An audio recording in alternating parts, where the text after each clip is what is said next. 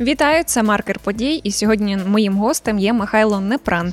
Це перший віце-президент торгово-промислової палати України та член Української ради бізнесу. Вітаю вас, пане Микол Михайло. Вітаю вас, пані Оля. Отже, розпочнемо нашу розмову з тарифів на холодну воду. Е, чому їх то підвищують, то скасовують? Знаєте, мені ця історія нагадала недавній Пригожинський заколот, який дуже так помпезно почалася і так безславно закінчилася. А, Ну, а, це так би мовити, знаєте, так, асоціації такі викликала. А, В дійсності а, ми бачимо тільки вершину айсбергу великої проблеми, і тут навіть не питання ціни, хоча це важливий момент, а є а, багато питань, які залишилися від кад за кадром. Ми по суті побачили таку а, політичну складову. Знаєте, у Львові є а, такий журналіст Остап Дроздов. Я читаю його е, телеграм-канал. Він для мене такий яскравий представник край правого, крайнього крайнього правого такого сектору. А де він взагалі написав, що це була інсценіровка з команди, і одні підняли, інші скасували. Знаєте, гра була у хорошого поліцейського, поганого поліцейського. А в дійсності тут е, трошки ситуація інша.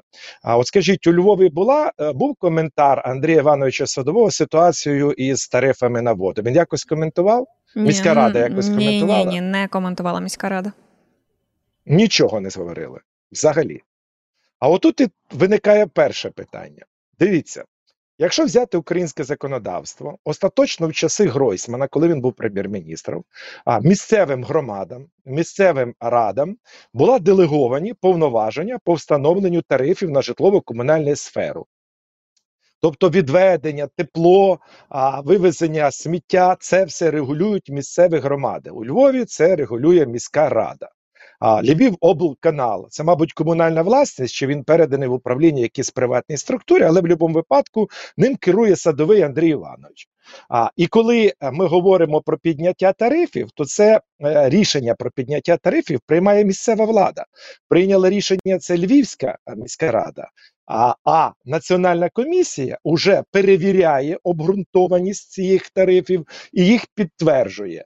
Вони дивляться, на що е, йдуть витрати і чому підняли одні на 15%, інші на 20%, а в середньому Україні вийшло на 32%. Там е, йшла від 15%, по-моєму, до 36%, в залежності від регіонів, в залежності від проблем з забезпеченням водою.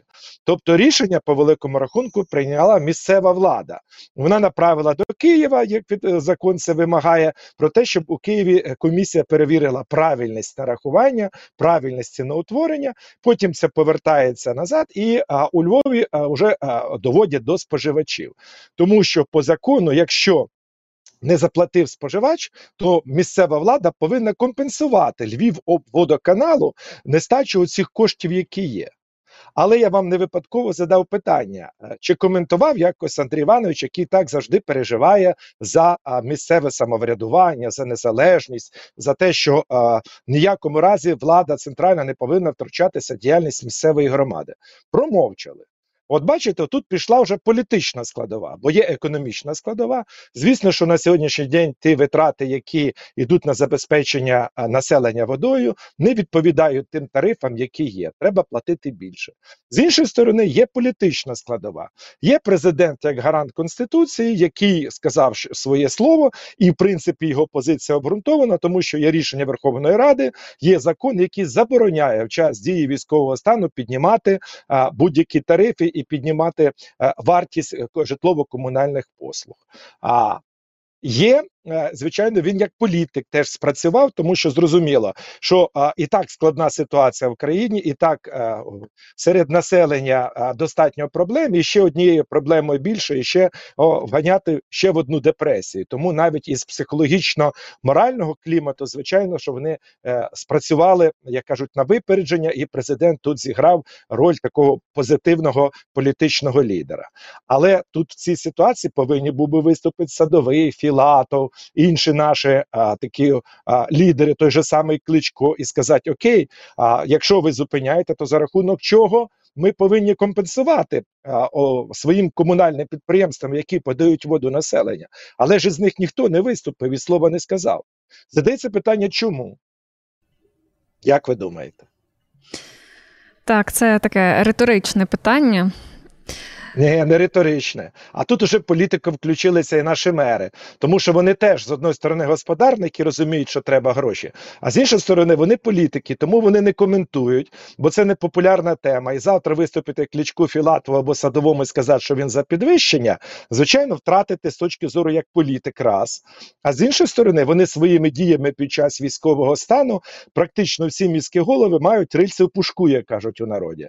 А і вийти сказати, що у мене немає грошей компенсувати вартість е, водовідведення, скажімо, в Києві кличку, коли він тут перекладає на центральній вулиці Бруківку, абсолютно нормально. Бо я сьогодні їхав на роботу 40 хвилин стояв, бо перекладають черговий раз асфальт на мосту, не може. Бо виникає питання: перекладати бруківку, яка абсолютно нормальна гроші є, а компенсувати киянам вартість води немає, правда? Чи, скажімо, там є була така цікава історія по невеликому містечку, по-моєму, Тернопільській області, де виділили 10 мільйонів на те, щоб спортивну площадку зробити. Що мер сказав: от хлопці з фронту повернуться, буде де займатися у ківерцях. Та? Та, та, так, та. хлопці, у вас є мільйони гривень, щоб побудувати спортивну площадку, а немає грошей, щоб компенсувати вартість для населення води, що є першочергове. Спортивна площадка це здорово, але не в нинішніх умовах. І от виникла така ситуація, коли мери самі себе теж загнали з політичною зору у глухий кут, і ніхто з них не може виступити, сказати публічно. А, Бо тут же згадають і барабани, і соковижималки, чи що там були у нас, чи кухонні комбайни. А в цій ситуації тим більше центральна влада, маючи з одної сторони е, е, державну аудиторську службу і рахункову палату, завтра знайде ще тисячі таких кричащих прикладів, коли місцева влада тратила гроші замість того, щоб допомогти населенню. Не тільки перекладала вулиці, а і ще там купувала різні речі і проводила незрозуміло які заходи. От і вийшла отака от е, цікава політична ситуація, де на сьогоднішній день центральна влада, е, офіс президента переграв наших мерів, переграв наше місцеве самоврядування, яке в принципі, саме себе загнало до глухий кут. Звичайно, ви мені задасте Оля наступне питання: що ж в цій ситуації робити, і чим все це закінчиться? Так як завжди, журналісти люблять задавати питання. Я думаю, що нічого страшного не буде знайдуть е, гроші, переглянуть бюджети в місцевих е, радах і е, знайдуть можливість компенсувати всі ці всі ці кошти на те, щоб зробити ну по мінімуму витрати, не допустити банкротство обласних е, чи комунальних е, водоканалів, які забезпечують водою. Просто це така історія, яка стала доброю наукою, перш за все, для нашого місцевого самоврядування. Що перед тим як кричати е, про свою незалежність і про свою важливість і свою відповідальність, треба розуміти, що вчинки, які ви робите, як там в Ківерцях, чи в Києві, чи в Львові, вони до вас повернуться. А водовідведення питання важливе і звичайно прийдеться піднімати тільки скоріше всього після війни. За час війни я думаю, за рахунок перегляду бюджетів місцевих громад можна це питання вирішити.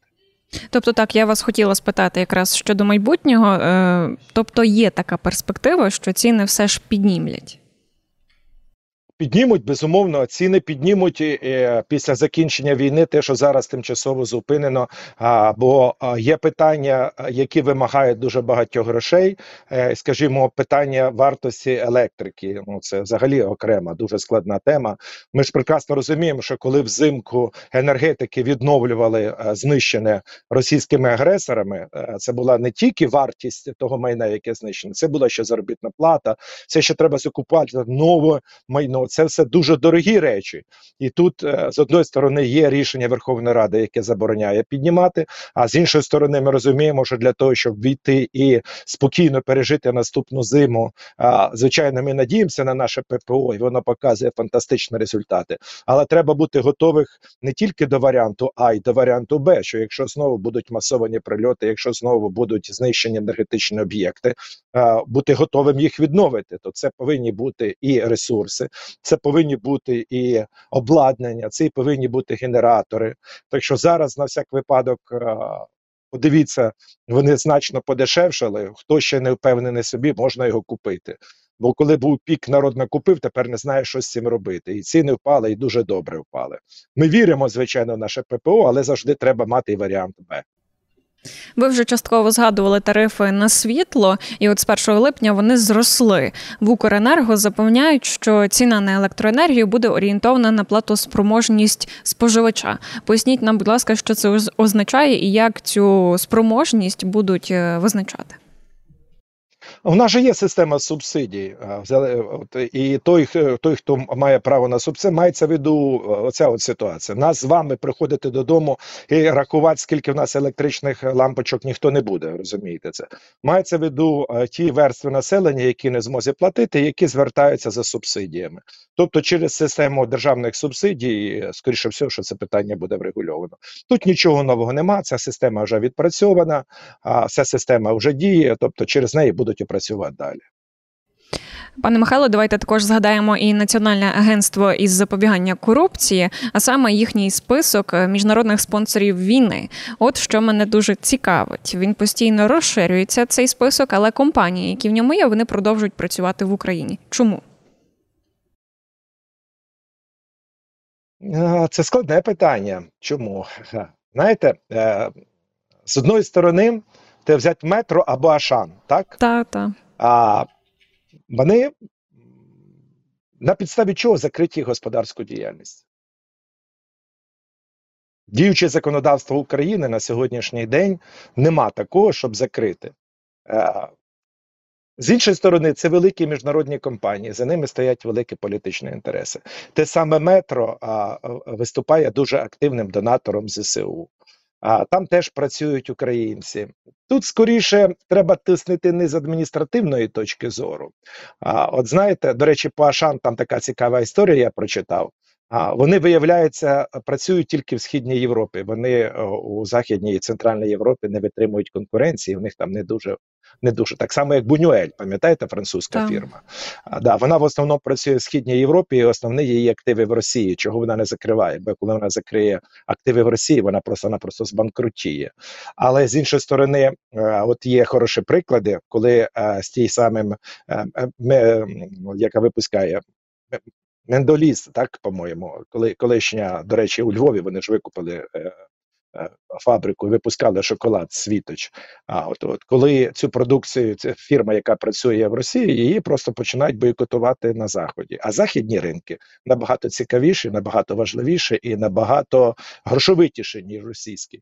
Оце от більш ефективніше, коли, наприклад, цілі міста відмовляються від спонсорування. Коли відмовляються закупати продукцію, коли відмовляються е, співпрацювати, оце от набагато цікавіше і важливіше. Тобто справа в людях, які все ж таки купують ці товари. Ну, по великому рахунку, а, тут цілий комплекс питань, цілий комплекс проблем. Е, Це дуже дуже така тонка грань. От я пам'ятаю, що до початку повномасштабного вторгнення, після вторгнення Росії, зокрема в 2014 році, 15-му, 16-му, а потім вже не було такого. Були на деяких товарах етикетки.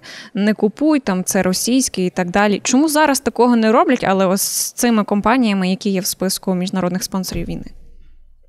У нас зовсім різна ситуація. Тоді, коли була в 2014 році і у 2022 році, за ці 8 років, звичайно, абсолютна більшість російських товарів пішла з України. Їх немає. Тоді пам'ятаєте, було повне засилля, а, і було взагалі така цікава ситуація, коли міжнародні бренди а, знаход підприємства знаходилися в Росії. і Вони працювали. Тоді яка така кооперація була? От, наприклад, у Тростянці Сумській області, це ж сама фірма, яка має світоч е, у Львові. У них Е, була велика фабрика, е, е, яка займалася шоколадна, і там робили, до речі, це батончики барні. Може, бачили так? А от у них було розраховано про те, що вона працює на південний схід, південний схід України. Вона працює на е, південь е, Росії. Вона працює Грузія, Вірменія на Кавказ. Тобто великі корпорації робили отакі от великі фабрики, які покривали отак от території. І виходило так, що, наприклад, міжнародна компанія, а бренд міжнародний, а продукція виробляється в Росії. І було таких товарів в Україні дуже багато. Але після того, коли почалася торгова війна у 2014 році між Україною і Росією, власне, російські товари були просто заборонені е, адміністративно і перестали завозити. А були ще отакі товари, які ви кажете, вироблено в Росії, коли міжнародні бренди Робилися там, а продавалися тут. Їх теж вивели. Тому зараз, е, якщо взяти із точки зору, чи що вироблено в Росії, ну, наприклад, продуктів харчування немає нічого. Е, 80% продуктів харчування, які в нас є на полицях, це на наше щастя українське або уже е, третіх країн, не російське. Там можуть бути ще е, якийсь товар проскочити, наприклад, такий міжнародний, як я вам кажу, що фабрика знаходилася там, а вони по східній Європі забезпечували що східну Європу. Тому вже й не маркують більшості маркувати нічого. Якщо там десь є десь щось проскочить, то це буквально одна-дві позиції. Такого масового явища, як було в 2014 році, зараз вже немає. А чи допоможе таке явище? От знову ж таки повертаюся до цих е, іноземних компаній, не російських, наприклад, Рексона давати на такі клеїти маркери. Там не купуй, міжнародний спонсор війни і так далі. Чи це зупинить українців? Е, Ну, дивіться, е, давайте чесно скажемо, з економічної точки зору, е, навіть якщо ви не купите, я не купимо Рексону, для неї, як для великої міжнародної компанії, це ну не такий. Е, е, Болючий момент. От ми аналізували, наприклад, е, метро. Чому метро не пішло? Чому Ашан не пішов? Метро в Україні, по-моєму, до 40 магазинів, якщо я не пам'ятаю, може навіть менше. В Росії 400. Точно так і Ашан. У нас Ашан це в основному міста мільйонники, це в основному великі міста. В Росії їх там, ну, по-моєму, 500 чи 700. Розумієте? Тобто масштаби інші. І масштаби в Європі, в світі, це як ми говорили з кінопрокатниками, чого не, не, не завжди в Україні а, перші фільми голівудські нові заходять. А вони нам кажуть, розумієте, кількість кінотеатрів в Україні, скажімо, в Польщі чи поряд з країнами, не кажучи вже про американський чи західноєвропейський ринок, вони не спів е, не, не, не можна порівняти, не порівняльні, тому що ми з точки зору бізнесу не дуже цікаві. Нас не такий великий е, грошовитий ринок. Тому ми можемо не купувати, але це скоріше буде з моральної точки зору, аніж з економічної. Тут треба працювати по-іншому. Також давайте ще згадаємо ціни за минулий рік. Вони зросли на 31% в середньому в Україні. Е, Чому вони зросли? Це ми звичайно всі розуміємо. А от чи продовжують вони зростати далі? Ну, мій прогноз досить оптимістичний. Е, З моєї точки зору, шок, який був у минулому році, ми пройшли. І е, зараз навіть е, прогноз, який давав Національний банк, такий він вже стає більш оптимістичний, більш обережніший. Тобто інфляція, там вони говорили, що до 30%, але по підсумкам 6 місяців показують, що потрошку вона гальмується, не така висока. Це буде залежати, власне кажучи, Оля від ситуації на фронті. Якщо не буде прильотів, якщо не буде блекаутів, якщо не буде е, отаких от речей, що таке блекаут? Ми от розбиралися із торговими мережами. Мені один із топ-менеджерів Новуса розповідав. Одна година роботи генератора, який освітлює середній новус, уявляєте, так? У Львові є новуси. Це 100 літрів дизеля. 100 літрів дизеля це 5 тисяч гривень. От один, одна година роботи, щоб освітити магазин, щоб працювали камери, щоб все це було нормально. От одна година 5 тисяч. Ці 5 тисяч, звичайно, вони ж не беруться з неба. Вони потім розкидаються на вартість товару, який продає магазин. Це що таке година блекаута в одному магазині? І так ми говоримо по всім видам товарам, які пов'язані з електрикою. А з електрикою у нас пов'язано все. Тому де- буде, звичайно, залежати від загальної ситуації, від ситуації на фронті. Не буде блекаутів, буде е, більш-менш нормальна ситуація. Значить, е, 30% не буде, буде менше, і я думаю, що е, такого різкого е, падіння, падіння і верніше підйому ціни вже не буде. В Україні, до речі, нещодавно скоротили перелік продуктів, ціни на які регулюються державою. Мова про цукор, макаронні вироби вітчизняного виробництва та масло вершкове. Е, Чому ці продукти виключили з переліку і чому саме їх виключили? Війна ще не завершилася, і для багатьох людей ці продукти вони дійсно мають значення. Чому як ви гадаєте? А тому, що економічна ситуація змінилася. У нас, е, е, як мені молочники сказали, вийшла цікава ситуація. А, да, ми втратили частину території, втратили частину молокозаводів, але в принципі молочну продукцію, та яка виробляється, її навіть профіцит. Бо від трьох до семи різні цифри називають мільйонів споживачів виїхали за межі України. Нікому пить молоко. Це теж давайте говорити, що споживачів у нас стало менше. Продукції трошки менше виробляють, але споживачів менше. І більше того, перший е, раз за роки незалежності в минулому році на 24% виріс навіть експорт вершкового масла, е, притом в ЄС. Тобто його виробляється в нормальній кількості, яка може не тільки забезпечувати, а ще можемо експортувати. А коли є така можливість, то навіщо стримувати? Значить, е, пропозиції достатньо. І, і коли велика достатня пропозиція, то немає передумов для того, щоб росли ціни. А ну, коли писався цей список, то е, це були перші дні війни, і знаєте, було нерозуміння ситуації до кінця, які можуть бути впливи. Тому брали отакий от перелік продуктів, який би гарантував забезпечення середньостатистичного українця необхідними калоріями, необхідними видами їжі. Війна показала, що ми можемо забезпечити, і по великому рахунку якихось обмежень не треба вводити, тому що полки магазинів, які бачите, практично у нас не відрізняються від довоєнних. Ціни, ну ціни так, але ціни не тільки в нас виросли. Якщо взяти Польщу, взяти Угорщину, то там минулому році інфляція країни Прибалтики, до речі, інфляція від 18 до 26%. В принципі, майже така ж, як і у нас, в воюючій країні, хоча в них війни немає. Дякую вам за відповідь. Дякую за розмову. А я нагадаю, сьогодні гостем маркера подій був Михайло Непран. Це перший віце-президент торгово-промислової палати України та член Української ради бізнесу. А мене звати Ольга Салабай. До зустрічі.